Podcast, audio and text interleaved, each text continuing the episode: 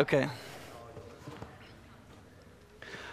All right, I have to give you a little. Um, uh, this sermon starts out with a um, confession that when I did this at my other church, I had been there like seven years. So it wasn't really that shocking to them because here's kind of how I do preaching. Um, the Bible basically tells me that your heart is about as bad as mine. That's basically what it says that all of our hearts are desperately wicked, so much so that we can't even know how desperately wicked our own heart is because part of its desperate wickedness is its self deluding power, so that we're oblivious to the depths of our own depravity. Hence why we need revelation and the man Jesus Christ who came to tell us about it, right? So, this is the way that this works. I go, Look at that. Isn't that disgusting? Guess what? You've got it too. Let's go to Jesus. That's kind of how this whole preaching thing works. So, you're going to get a I'm going to make a little admission this morning to start off with, and just, you know, this is why I'm doing it, not to just like make it about myself. Okay, so there it is. Okay, so I have, you're going to meet my mom in a few months. Okay, and then when she comes, that's when you'll say, that explains a lot. But, um, but I have a really great mom. My mom is from Rome. She's full blooded Italian. That explains a lot, right? And um, she, like, um, so in my last church, I used to go around to the Sunday schools and I say, listen, um, if you have any complaint, let me know. Give me some feedback because listen, you need to understand. Uh, I know you're not supposed to complain in the South, but I have an Italian mama. I've been worshiped since the day I was born. You cannot hurt my feelings. My self esteem is unassailable. So just tell me because it'll help, right? And then people just take a complaint up a storm. So that's the kind of, but also my immigrant mom did what a lot of immigrants in her generation did. She came to America, she got a college education, she made bottle caps nights until she could finish her college education and knew English well enough to teach in the public school. She taught public school for 40 years, and she worked very, and she saved like an immigrant. So even though my mom didn't start a five, Fortune 500 company, when my dad passed away, um, her net worth was substantial, and she was crushed. If you've ever watched a parent with a 30 plus year happy marriage end immediately through a car accident, you'll know what I'm talking about. You know, a quarter of their body weight goes away in a month, and they just look 20 years older, and a certain percentage of them come out of it. They, they pull up on the thing at some point, and some of them don't. And so there was a real hard about a year and a half. Every time I talked to her, it was about it was about my dad and about st- I mean about her reinterpreting all that and um, and it was it was real it was real. T- she, my mom and I have talked about this. Okay, so I'm not telling you something we haven't sat across the coffee table on. And there were a couple times during that year and a half where where honestly, okay, honestly, I wondered if I'd just rather have the money. Now that's not an impulse that you want to go. Oh yeah, let's go with that. Let's let's let's work that out. What I, what would I do with it? You know, but but here's the thing it's coming up out of this black heart, okay? That Christ has not yet completely redeemed. And listen, I'm a pastor. It's not not only am I a Christian and I want to be fully redeemed in my heart, I'm a pastor. Like my livelihood comes from general success in this area, okay? But but still, still these kinds of things grow up. What is what comes out of this parable of Jesus in the, se- in the second half of Luke 15, where he focuses in on this older brother who has come to love the father's stuff more than the father. That is a syndrome of the human heart. And it is a syndrome so commonly found in confessing Christians, in churches, among religious people, that Jesus spent so much effort talking about it in the Bible. I mean, have you ever wondered why does Jesus seem so caustic? Why is he so tough on religious people? You know, not like us, but you know, like some other religious people.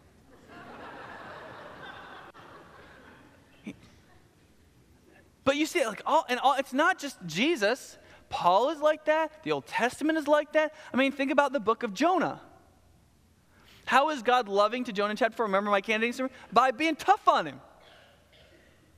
God is extremely tough on religious people. Why? Because this syndrome, this older brother syndrome, this I like the things I'm getting more than the thing itself, is the creeping poison we will all struggle with the rest of our Christian lives. It is the heart of the matter. And listen, you might go, oh, whew, wanting your mom's stuff more than her, that's kind of bad. Okay, but it, that same dynamic is the dynamic that on the day when you wake up and you just don't have any faith that day, you know what I'm talking about? You wake up, you just don't have any faith that day. You just don't have a sense that the living God is present and active. You're a Christian, you're going with that conclusion at least till nightfall, okay? But you don't sense it in here. There's no living faith, right? And, you, and so you comfort yourself by saying, well, you know, it's, it's a good life. So even if I'm wrong, even if the faith, it's a good, I can get through the day knowing that being a Christian is a good life. That's the same thing. That's saying, well, look, the blessed, it's, a, it's kind of a blessed, life. it's a good, profitable, happy life, even if the God thing isn't even real. That's the same dynamic. Comforting yourself with a blessing instead of with the blesser, right? Or, um, if you, if, if, you, if, you, if you just don't have any sense of the glory of God, you read about God, you read and you're like, what? I don't get a sense of God but when I'm reading the Bible. But you go, but I know that if I live out this biblical wisdom, I'm going to live a really wise life. And that wise life is going to be really good for me and for my family. Right? And, you know, evangelical pulpits are full of that kind of sermon where the, where the pastor gets up and says, we might get to Jesus at the end of my message for a couple sentences. But let me give you 12 principles about a happier marriage, mainly based on psychological books that cost more than $50, $15 still in hardcover at the local bookstore. That you could get a summary on on any blog in the blogosphere. That's what the sermon's why? Because the idea is, is you're not really going to seek to go through something as violent as playing with Jesus to tear our, out your sinful heart and to be fully redeemed by the Spirit, throw away every other bet you have but your bet on the risen Christ, so that there's nothing God couldn't ask of you, to be fully and completely remade by Christ. Even we pastors know that if we want to keep you here, we got to keep you betting on some other things that we can mediate so you'll come and hear me. And friends, all of this are they just modern versions of older brother syndrome. They're just ways to be religious and get stuff out of being religious, even if the God who's talked about in the religion isn't even there.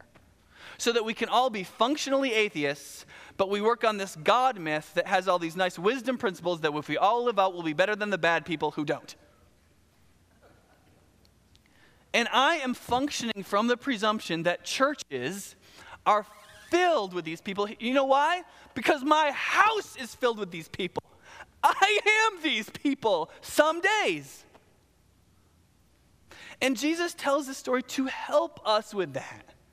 He wants to help us see that we are older brothers but God loves us as older brothers, and He wants to do something with us as a loving father who comes out and pleads with that older brother and invites him back into the real good thing, which is the joy of the father in the party, not the waiting for the benefits after his death.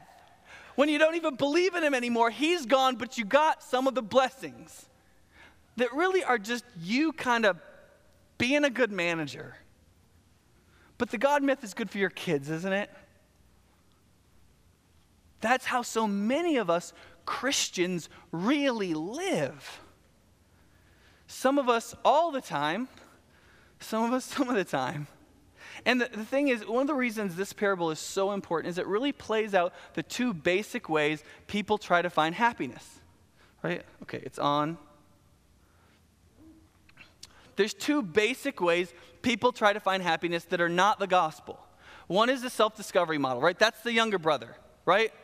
I'm going to get out there. And then there's, but there's another way of seeking happiness that's not any more Christian. That's the moral conformity model. I'm going to obey all the rules, learn the rules really well, find a way to use them to my advantage so that I can get success through being good.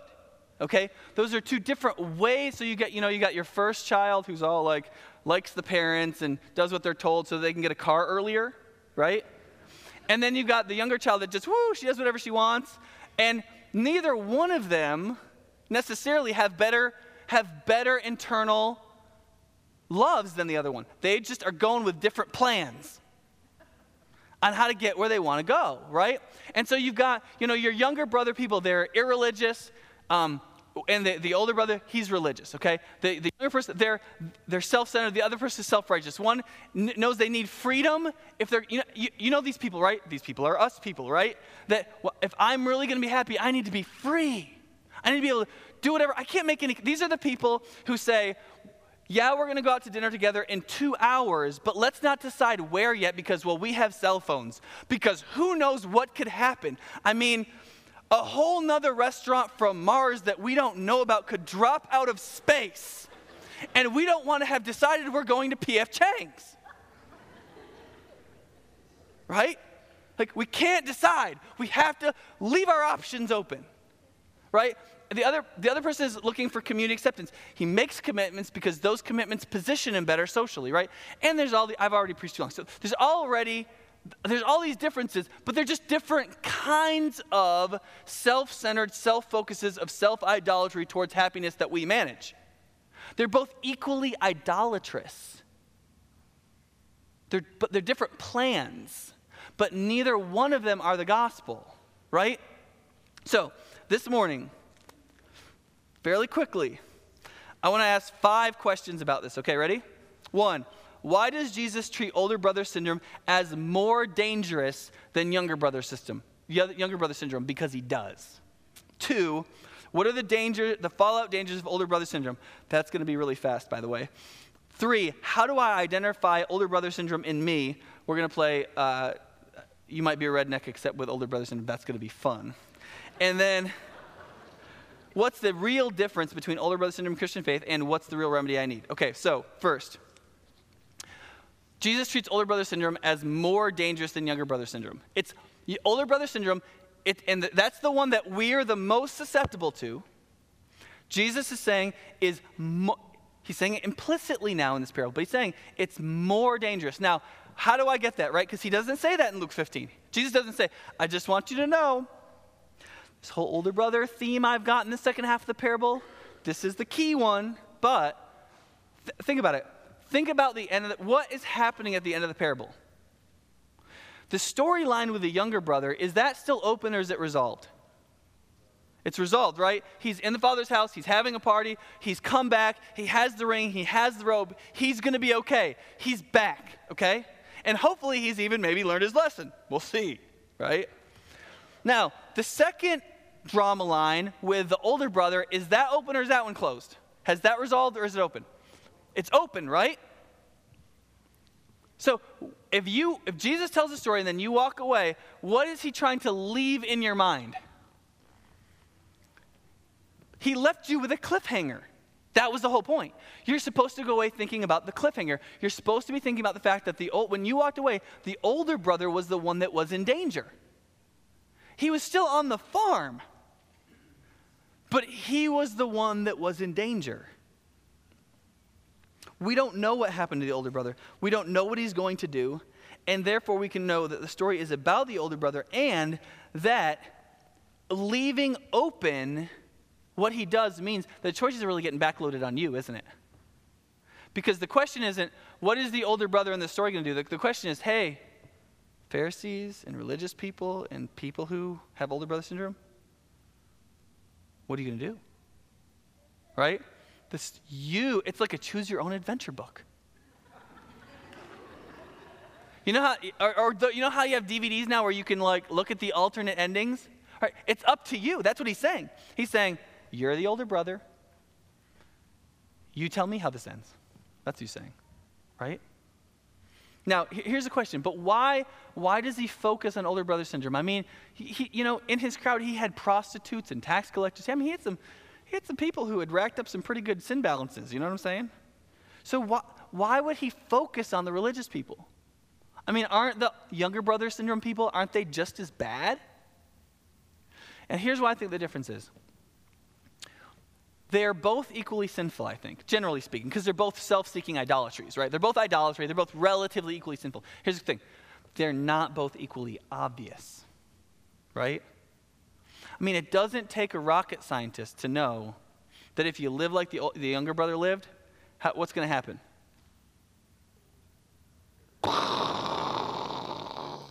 Right? It's going to be bad. It's going to be bad, okay? And now, you might be sitting there being like, thanks, Nick, because it took me like two decades to figure that out. Yeah, okay. And some people never figure it out. I'll grant you that. But generally speaking, if you just live crazy talk like the younger brother did, your life implodes, okay? Your life implodes, okay? Not true with older brother syndrome. The more ingrained older brother syndrome gets in our hearts, the more successful we are. In a lot of ways, the better our life goes. And so, older brother syndrome has this sneaking way of taking hold of us, making us just as idolatrous, just as non Christian as younger brother syndromes. But we can sit in church, we can become more successful, we can not implode our family in debt, we can raise decently behaved kids, we can blah, blah, blah, blah, blah, blah, blah, blah, blah. We look really Christian, we look really successful, and we are still really idolaters. And uh, what Jesus is facing here is he's saying, look, you need to recognize that older brother syndrome is considerably more dangerous because it is not obvious, right? Do you notice? Okay, for example, medically, we don't have a screening procedure for cholera, right? We don't have a screening test for cholera. Why not? Why wouldn't we have a screening test for cholera? Well, because cholera kills you in four to 12 hours. It's quick. Does that mean you don't go, oh, let's screen this person for cholera? They're almost dead already. Get them some fluids, okay? There's no need for a screening anything because the disease works so fast that it becomes obvious, right? And so there's lots of diseases we don't have screening procedures for because they're obvious. Now, HIV AIDS isn't like that, is it? It cooks for years. It can wreck all kinds of things. It can affect all kinds of people. And it can do so pretty much beneath the surface. It can wreak all kinds of havoc, and everybody looks healthy. Everybody's going on their lives. Everything's going fine.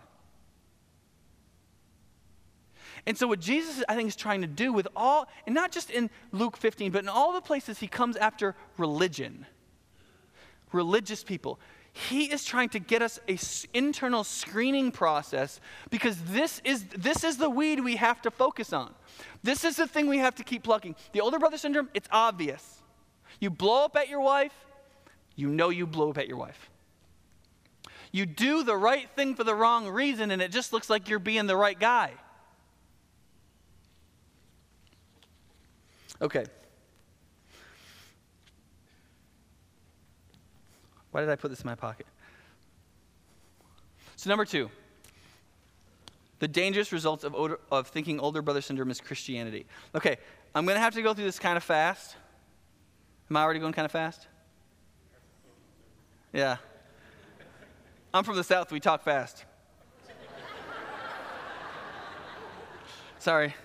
Um, I have an Italian mom, we talk fast and interrupt people. Okay, so um, here are some of the fallouts, and this is what happens if you if you're living older brother syndrome, but you think it's Christianity. This is what is this is what this kind of faith is going to produce. One, it's going to produce behavioral fallouts. Here's what's going to happen: um, you're going to start to exhibit entitlement behaviors, right? Because because you're being a good person, you're following the rules, and you, you deserve blessing. You have rights. You're paying taxes. You're a citizen. You have some things coming to you, including blessings and a good life. And so you're going to start to feel entitled. You're not going to feel like a wretched, horrifyingly awful sinner that was saved absolutely by grace, deserves nothing, should get nothing. Everything you get is because God freely wants to, because He's generous. That's not how you're going to feel, right? You're a team player, you ought to get something. So you'll start to exhibit entitlement behaviors. Now, some of that will just start with stuff that's not openly immoral, it'll just be self blessing. So you'll just you'll just start to get a little angry at God down in here somewhere. You know, I, you know what? We should be able to afford a new car because, man, we've been tithing. You know, we serve God. We do the right thing. I stay with my family. You know, why, why can't we make ends meet, right? I, I should be blessed, right? We start thinking like that.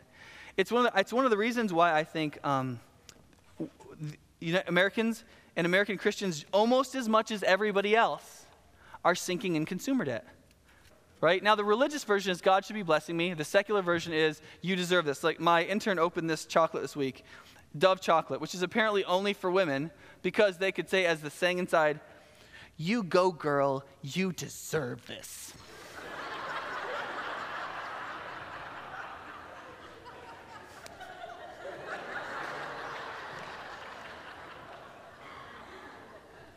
okay.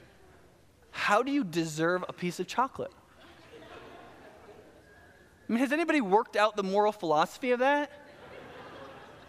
What, are you talking about? Did you like, did you contract the Dove Company that you would work this much and they would give you a chocolate? I mean, no. You don't deserve a chocolate. You're going to eat a chocolate because you want to, because it tastes good. And if by grace you have the money to buy chocolate and eat it, well, fantastic. Eat some chocolate in moderation as long as it's dark chocolate has antioxidants or whatever. Dark chocolate is not as good as milk chocolate. Boom! That's right. That was an opinion. That was an opinion. That was not ex cathedra. Okay, so, little joke for ex Catholics. Um, so, where are we? The, the point is, the point is we start, we start self-blessing ourselves. At first it's just, I deserve this, so I'm going to take it. It's not explicit. But what happens later on is it gets explicitly immoral and you don't care anymore. Remember the Ted Haggard gig? Remember that? Black eye and evangelicalism. Remember Ted Haggard, big megachurch pastor? He was the president of the evangelical, like, I forget what it's called, not evangelical theologians, but this like National Association of Evangelicals. He's the president of the National Association of Evangelicals, and he's like out doing drugs and strange things with men and stuff. And we're like, dude, what the heck? But you know what? There was a study put out by the University of Washington that, that talked about the propensity of extreme level leaders and immorality, even if they're, and especially, especially if they're leading morality based movements right? Like, have you ever wondered how can a man as great as, as Martin Luther King Jr.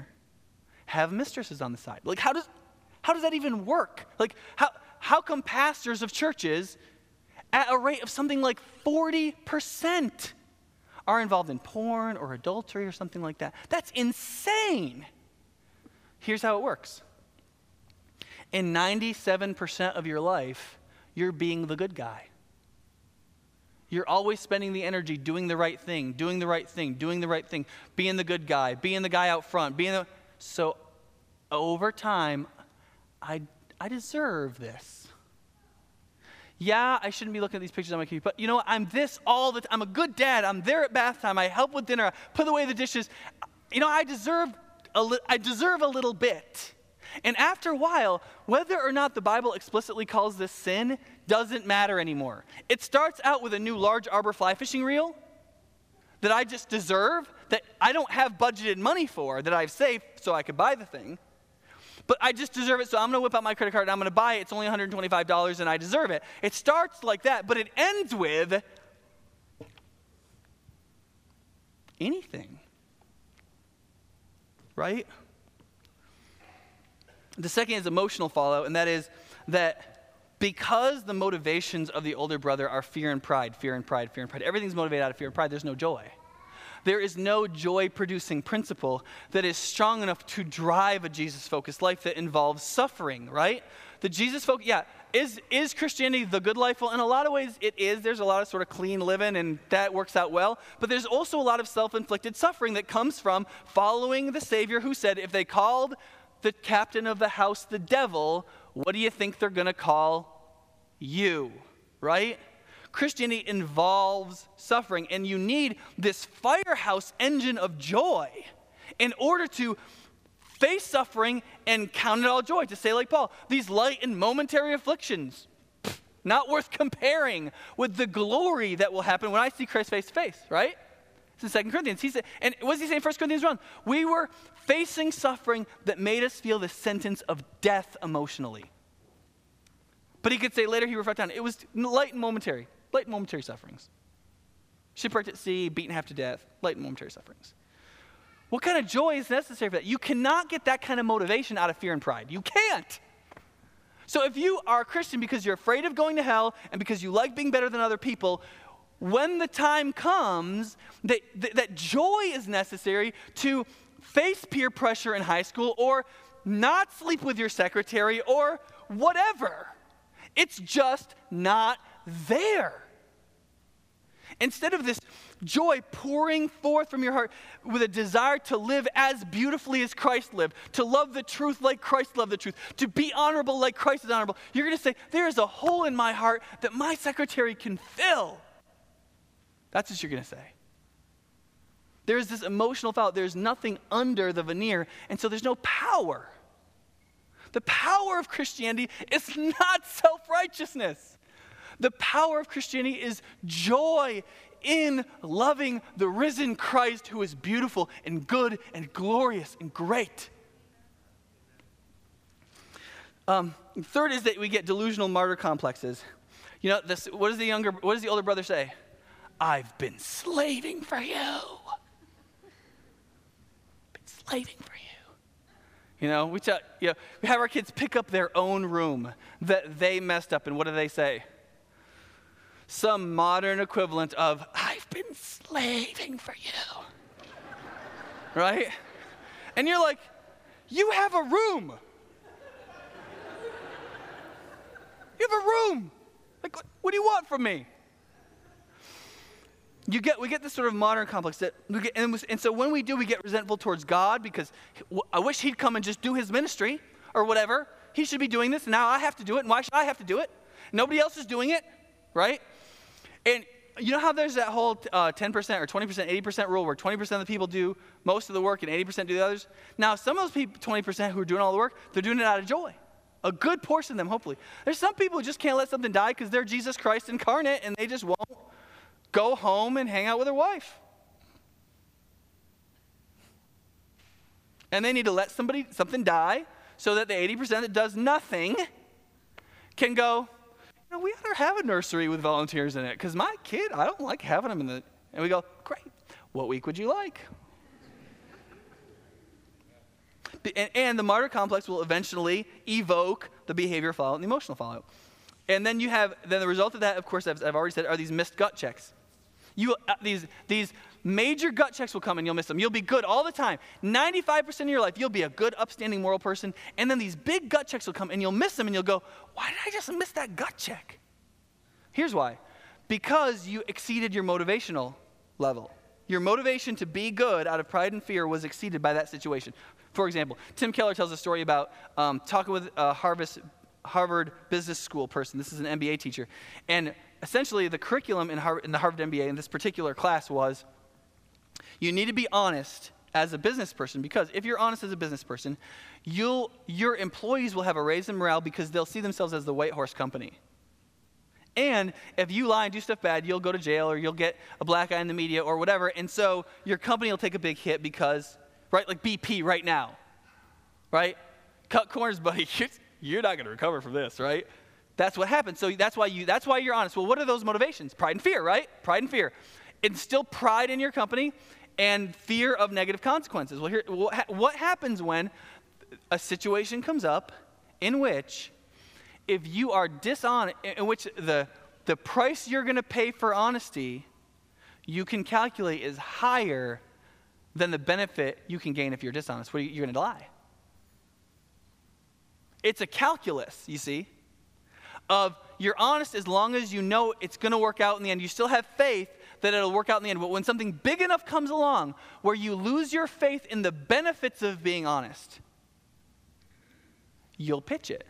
And so when the event hits the roof of your motivation, when it exceeds that as a thing, and you no longer have enough faith in, through fear and pride to do the right thing because of the benefits it'll get you, and you're not being honest because honesty is beautiful right, truthful, and good, and what Jesus does. A lie will come out of your mouth.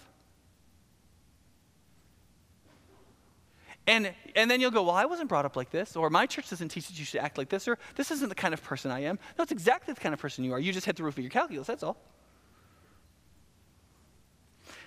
And then there's, of course, community fallout, in that if we have a certain threshold of people in this community of faith that live like older brothers, you know what's going to happen?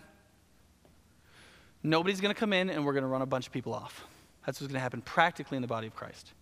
People are going to come in here and they're not going to sense this intertwined love of moral seriousness and deep graciousness. They're not going to see that.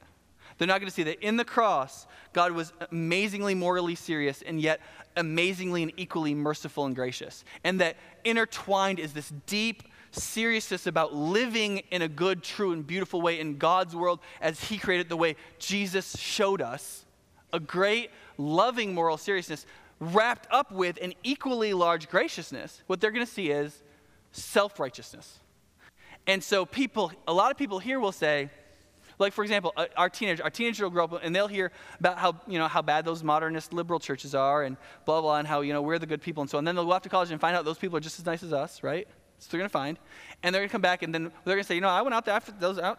They seem just as nice as y'all. And then we get mad at them for thinking that, right? And then they take a, a 20 year break from Christian faith. That's what they do, right? That, and that was because we were playing the older brother syndrome thing. We weren't saying, look, you need to, we're following Jesus. That's what we're doing here, okay? We're, it's not about how bad other people are, how good we are. The church is for bad people. We're here because we're bad people, and Jesus is redeeming us as bad people, and we invite as many people as possible. That's how this works, okay? And nobody will come in, right? Who's going to come and want to be part of the household of the older brother? Oh, that sounds nice, doesn't it? Can you imagine how glad the servant was? Remember, the servant said, the older brother's like, What's going on in the house? And the servant's like, Your brother's home and your dad's so happy and we're having a party.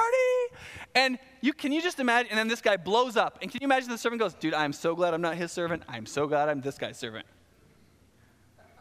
Who wants to be part of the older brother? Nobody, right? So will we be evan- you, people, people wonder why churches are often so evangelistically ineffective. It is not for lack of programmatic things. It is for lack of Jesus-centered vitality and a church full of older brothers, and then we wonder why nobody wants to be like that. Well, guess what? Being a younger brother is more fun. it's more fun. So they're going to be on the self whatever track for a while, and then there's lots of other ways to be self righteous where you can still have more fun than, than stuffy Christians. Okay. So, how do we identify older brother syndrome? Okay, so this is going to be a checklist. We're going to go through this kind of fast, okay?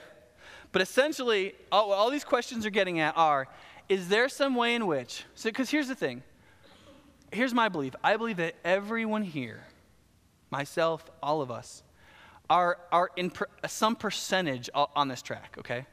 So even if your life is pretty vibrantly Christian, I mean, Jesus is really working it in you. Um, you might be one or two percent older brother, right? I think most of us are somewhere between 20 and 80 percent. That's what I think. I think most people in this room are somewhere between 20 and 80 percent functioning older brother syndrome. The rest on gospel centered, whatever. Okay.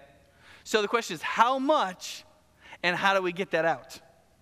Okay, so here are some diagnostic signs that in some way you have made yourself Savior, Lord, or Judge instead of Christ. Okay, so here they are. If you believe God has underblessed you, you might have older brother syndrome. If there's a limit to what God could ask of you, you might have older brother syndrome. If the vast majority of the people in your life are good people, you might have older brother syndrome if you don't have much sympathy for people who wreck their lives, you might have older brother syndrome. If you've ever made a deal with God before you were in trouble, you might have older brother syndrome. If when you do rarely get upset, you get really mad and blow up, you might have older. If you just like people who are more fun than you, I really struggle with that one. I honestly, I really struggle with that one. If you don't do the if you don't do the good that doesn't get you anything, you might have older brother syndrome. If you don't do the, oh, that's the same one. If when life goes wrong, instead of feeling sad, you get angry or bitter. If you believe in this statement, if you live a good life, you should get a good life. Or the Christian version, um, oh, sorry, not the non Christian version. If you live a good life, you deserve to be happy. Anybody believe that really? You might not say you believe it. If when you fail morally, you feel personally worthless, you might have older brother syndrome. If you feel the responsibility to get offended at people who sin or act in certain ways, you might have older brother syndrome. If personal criticism doesn't just hurt a little, it devastates you personally, you might have older brother syndrome. If you feel a constant, irresolvable guilt or foreboding about past failures, you might have older brother syndrome. If you're a Christian, but not really sure God likes you or accepts you. Because, see, we, the word love means so little and is so vague that we go, oh, I guess I feel God loves me. So insert those words and ask yourself that question Do I think that God actually likes me? He looks at me and he goes, I like him. I like her. Or accepts you. If you perceive that you're becoming more religious, but your heart for others is shrinking. You're, you're, or put in spiritual for religious if you don't like that word. I'm, you're, you, you're, you're, I'm growing spiritually. And I go, okay, well, in what sense is your heart for others growing? And you're like, ah, that's not really what the place I'm growing spiritually right now. Ah! That's OBS right there, buddy. If you normally don't have time for other people, you would like to help. Helping is good, serving others is good. I just don't have any time right now. My kids, I have to get my kids to piano lessons, and I just don't have any time or money for this. If you often feel, I don't want to let that into my life, somebody should help them, but honestly, I don't want to let that into my life. If you look back at the last six months and just haven't really served anyone selflessly, I mean, look back at the last six months. Who have you, not in some program, but you just saw a need, you saw, and you just wanted to do something for somebody, and you served them, got nothing from it? Right? If one or many of those applies to you in some great percentage, then you might have older brother syndrome. That list is on my blog if you want to pull it down for yourself. That's just nick with no K Gibson.org. And you can get those and you can hopefully look at them this week. Fourth is what is the main difference between older brother syndrome and Christian faith? and that is this. If you want to get at where older brother syndrome is in your heart, you cannot ask the what question, you have to ask the why question, okay? So, for example, if you ask an, a younger brother the what question, are you sinning? What's the, what's the younger brother going to say? yes, I am. or, yes, I am right? The answer is, and they go, you go, well, okay, well, that, there's the diagnostic. We know that you're a younger brother because you're sinning. Okay, so let's stop that. And, but the main point is, let's come to Jesus, okay, right? Come to Jesus because he forgives sins and he points in a new direction, so come to Jesus, right? So you can ask the what question for a younger brother. Now, older brother, you ask him the what question, what's the answer? The answer is no. You go, are you sinning? They go, no. Do, okay, are you committing adultery? No. Do you work hard? Yep. You steal from your employer? No. Do you pay your taxes? Yes. Do you take care of your family? Uh huh. Do you speed? I go with the flow of traffic.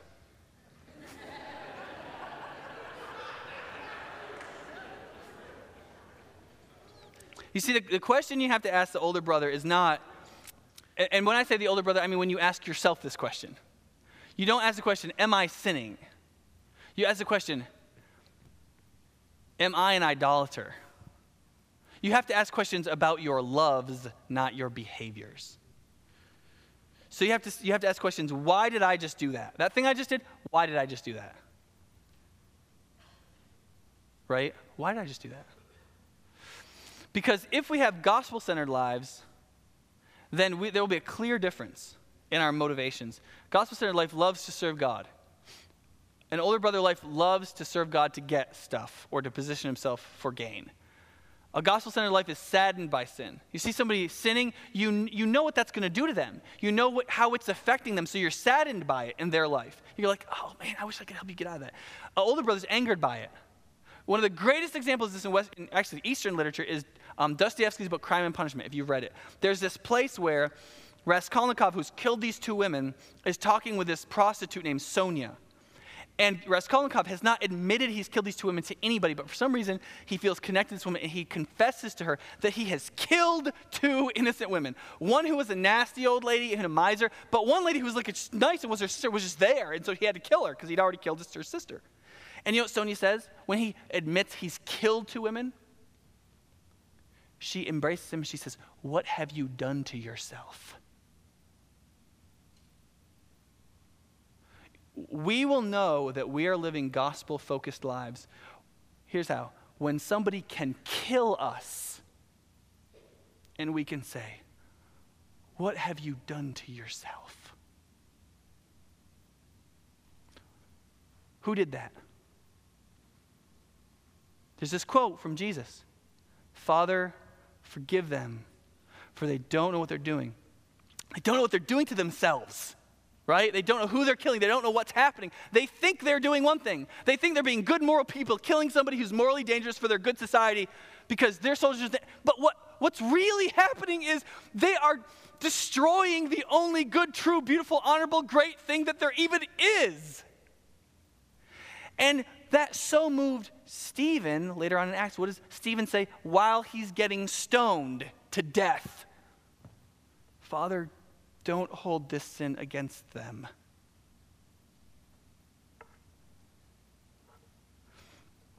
That's not, how, that's not an older brother syndrome heart. The older brother syndrome goes, buddy, I have rights. You can't, you can't do this to me. I have freedom of speech. I have whatever. Can't. And I'm not saying it's wrong to play those cards. Paul played that card, right? Remember he said, I'm a Roman citizen. You can't beat me without trial. Ha ha ha. You can play those cards. I mean, that's not, but it's that heart. Paul was ready to be stoned to death and say, Father, forgive them. And so what we, what we end up seeing is that the younger brother, we see that he's an idolater through his sins. When we have older brother syndrome, we see that we're idolaters not through our sins, but through our damnable good deeds. That's what Tim Keller calls them our damnable good deeds. We do the good, but we do it for such a damnable reason that there's no gospel in it. There's no Jesus in it. We're doing it because that's, that's the track we're on for happiness and so forth. The, uh, there's a great story that was told about this by, by Charles Spurgeon, and you will hear this story a number of times in my tenure. Even if I get fired next week, you'll hear it twice. Um, so, I'm just kidding. Um, there's, there's this king, okay? And the king uh, obviously owns all this land, and um, there's a gardener who lives a little ways away from the castle. And he takes in his crop one year and he realizes that he has this incredible carrot. Okay? It's a, it's a carrot but it's like this big and it's like perfectly like pointed and you could just throw it at somebody. It just looks like a dart and it's big and it's amazing. And so he, he says, I'm gonna, it's the greatest thing I've ever grown. I'm to give it to the king. So he uh, begs to be let into the king. He wants to give his gift. So he gets into the king and he says, Sire, okay, I know this is a carrot, but this is the greatest thing I've ever grown. I've been growing things my whole life, and this is the best thing I've ever grown. And you are a fantastic king, and I love you, and I want you to have this because this is the best thing my life has produced. And so he gives it to the king, and the king receives it, and he says, Thank you. And as the guy goes to leave, he says, You know what? He says, I know where you're a gardener, and there's actually a tract of land around you that's about five times as big as the plot you farm. And I'm going to give you that land and servants to till it because you are a you're a good gardener and I want to expand what you do and who you are. And so receive that, that gift from me. And so the gardener goes off rejoicing. But there was a nobleman in the court who saw that and he said to himself, My God, if you can get that for a carrot. And he was a horse breeder. And so he went back to his stables, and there was this horse that was the greatest one they'd, they'd ever produced. And it had just been finished being trained and broken in for him. But he realized its value, and so he took it the next day to the king and he gave it as a gift. And he says, Sorry, um, you're a great king. I've always loved you. You're the fantastic lord of these lands. And I'm a horse breeder, and this is the greatest horse we have ever produced. It's the greatest horse in all the land. And I want to give it to you as a token of my appreciation because you are such a great king and I love you. And the king said, Thank you so much. I appreciate it. And then he dismissed him. And so the, the guy's leaving, and he's not getting stopped by the king. He's doing kind of one of these, you know. And the, the king says, says, wait a second. And so he turns around and he says, let me, let me explain what just happened. Um, are you puzzled by my response? And the, the guy kind of nods, but he can't really say it. He says, listen, the gardener was giving me the carrot. You were giving yourself the horse.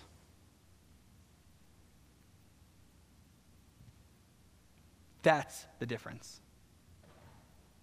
We give ourselves to Jesus. Whether he gives us a martyr's death where we lose everything, our name is publicly destroyed, we're maligned, we're, or whether he gives us billions of dollars and a wonderful family and all kids who turn out fantastic and health and whatever. We give ourselves to Jesus because we are sinners and we were saved by a great God. And then God is generous. And He gives us whatever He wants to. And some people He gives enormously great measures of visible blessing, and other people He gives virtually no visible measure of blessing. He just, he, but He gives and He's generous. And that's how this works. We give freely, He, he first gives freely, then we give freely, and He gives freely, and it's just a bunch of free giving back and forth. And we're entitled to nothing. But we give God the carrot, and who knows what He'll give us. We just know the Bible says God will not be any person's debtor, but who knows how He'll give what when. The other plan is I gave you this much, which means you are required to give me this much. Totally different plan. And we can see by that, by how we react to that kind of a story, that kind of dynamic, what's really going on in our hearts. And so, what we need, what we need is this older brother. We need the older brother Jesus to set a new example for what we can be.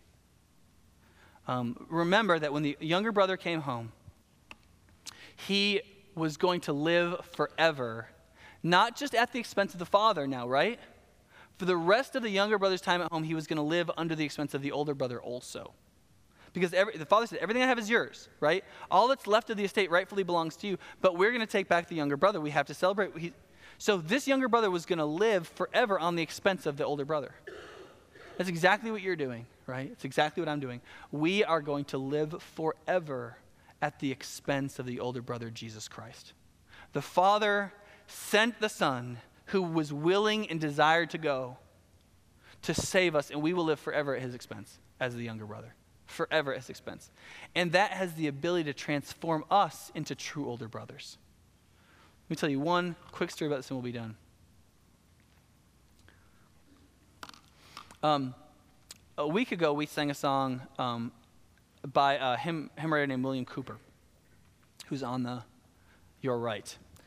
Now, William Cowper was a classic younger brother in the sense that he was a talented, intelligent guy who came from a good family who could never get his life together. He's just a big failure, is all he was. And um, the guy on the other side is anybody know who that is? Looks like George Whitefield. It's actually John Newton, the slave trader, former slave trader who became a Anglican minister who wrote Amazing Grace. John Newton took this loser, William Cowper, into his house for more than 12 years. And the reason was because um, the reason William Cowper was such a loser is because he had what we would consider today clinical depression. He lost uh, b- both his parents very young, a number of family members. He was abused at a boarding school, all kinds of, st- I mean, just really messed up young life. And he just, he never, he never cleared it. I wish I could tell you that after Newton loved on him, he got better and he became some traveling preacher. And let, no, he never got, in fact, the last 10 years of his life, he never darkened the door of a church. John Newton took him in one, one stretch of five months, one stretch of 14 months, where Cowper couldn't get himself out of bed. Couldn't get himself out of bed had, had to be attended to. Um, Newton said in the, in the 12 years he lived with me, there was scarcely seven hours of any day that William and I were not together because they had to be together. This is a guy who was a pastor. He had a whole parish to run. He had a family. He had, he had, he had responsibilities. But he had this loser living with him. Finally, when he came out of this 14 month depression where he could actually get himself out of bed and put clothes on, Newton came to me and said, this, William, this is what we're going to do. You and I are each going to write a hymn a week. And he tried to focus William in on the glories of God. He said, he said, if I can get this guy writing a hymn a week that focuses on the glory of God, he will meditate on all that's good, true, glorious, and great, lift his spirits. And they did that for weeks. In fact, when they were done, there were more than 200, if, if I remember correctly, there were more 200 hymns had been written by the two of them. A number of which, written by Cowper, are among the best hymns of the evangelical period, among the best theologically. We're going to sing one in just a minute. And while we sing it, I want, I want you to think about this question. When we walk away from the story of the prodigal son in Luke 15, Jesus is essentially looking at us as older brothers at, in some percentage, right? Even if we're mostly gospel focused people, at some percentage, that older brother syndrome is always trying to get back a hold of us. Listen, Satan's plan for you is not to suck you back into younger brother syndrome. That is not Satan's plan for you if you're a church going Christian. He'll get you there eventually. But what he his plan is older brother syndrome. Because if he older brother syndromes you for long enough, it will tire you out enough that you'll get your midlife crisis. What's midlife crisis? You got tired of being an older brother, so you switched to younger brother. You switched plans. That's all midlife crisis is. Now we do it at 35, but it's still, it's like we do it like four times now. It's the same basic dynamic. You, you try to be the older brother, it doesn't work, so you emotionally implode and you get on the younger brother plan, so you get a woman with new boobs and a big car, and off you go. So Satan's plan is eventually to get you back into younger brother syndrome. But right now, if you're in church and a Christian living a good moral life, his plan is older brother syndrome for you. So he's speaking to you from Luke 15. He's saying, How is this going to end? How is this story going to end? You're, if you're the older brother, you've been the younger brother, right? You've been the younger brother. You're in the party. The party. Okay, now, second half of the story. Now you're the older brother. How is this going to end? Will you accept the Father's pleading? Will you come in and be part of the joy? Will you accept to be part relationally of the family of love rather than on a plan to see what you can get? And will you let that transform you into being yourself the true older brother who goes out to seek redemption for those who are still younger brothers? Will you be like the Newtons of the world and the Stevens of the world and the people who have understood that gospel centered life and have gone on even at the price of their own life and been the true older brother? In my, in my office, I have a Rembrandt's picture of the prodigal son. Under it, I have a picture of a newspaper that came to Britain from China of missionaries killed in the first Boxer Rebellion. 56 missionaries, 22 children killed by that first communist revolt, all missionaries and missionary kids. And the reason I have it hung under that picture is because they were the true older they were the true older brothers. They were the older brothers like Jesus was the older. They went to China to seek out those far from God to bring them home. So let's pray. And then as we sing this hymn, knowing the story behind William Cowper, that it was, it was God used the means of Newton's love for him to bring that younger brother into a place where God could use then him to write some of the greatest hymns of our hymnody. I want, will you make a commitment to fight with all your might the rest of your life by the Spirit's power, creeping older brother syndrome? And will you seek to be renewed, that your motivation would be the risen Christ himself and not anything that you could gain from following the risen Christ?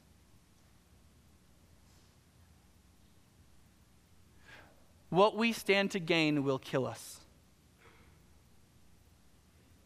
Will you make a renewed commitment to Christ and Christ Himself and alone as His greatest gift to you? And the only gift worth thinking about, really. Let's pray and then we'll sing. Father, we pray that as we come to you now, that you would help renew this in our hearts. That you would free us from older brother syndrome, from the joyless drudgery of motivation through just pride and fear through seeing you as a means to a different end of what we might get, even though those things that we seek to get are wonderful things. And we pray that you'd bring us again to the place where we rejoice not in the Father's inheritance, but in the Father himself. Not in Christ's blessings, but in Christ himself. And that the greatest blessing, even at this moment, we might seek from you, our Father, and Christ, our Savior, is you, your very essence in us in the person of your Holy Spirit, and the promise of your salvation that we can be related to you and love you and be with you forever. Let our great hope of heaven not be the size of our mansion or the type of our crown, but it be that we will be with God forever. We pray that you'd make this an ongoing work, Father, in Christ's name.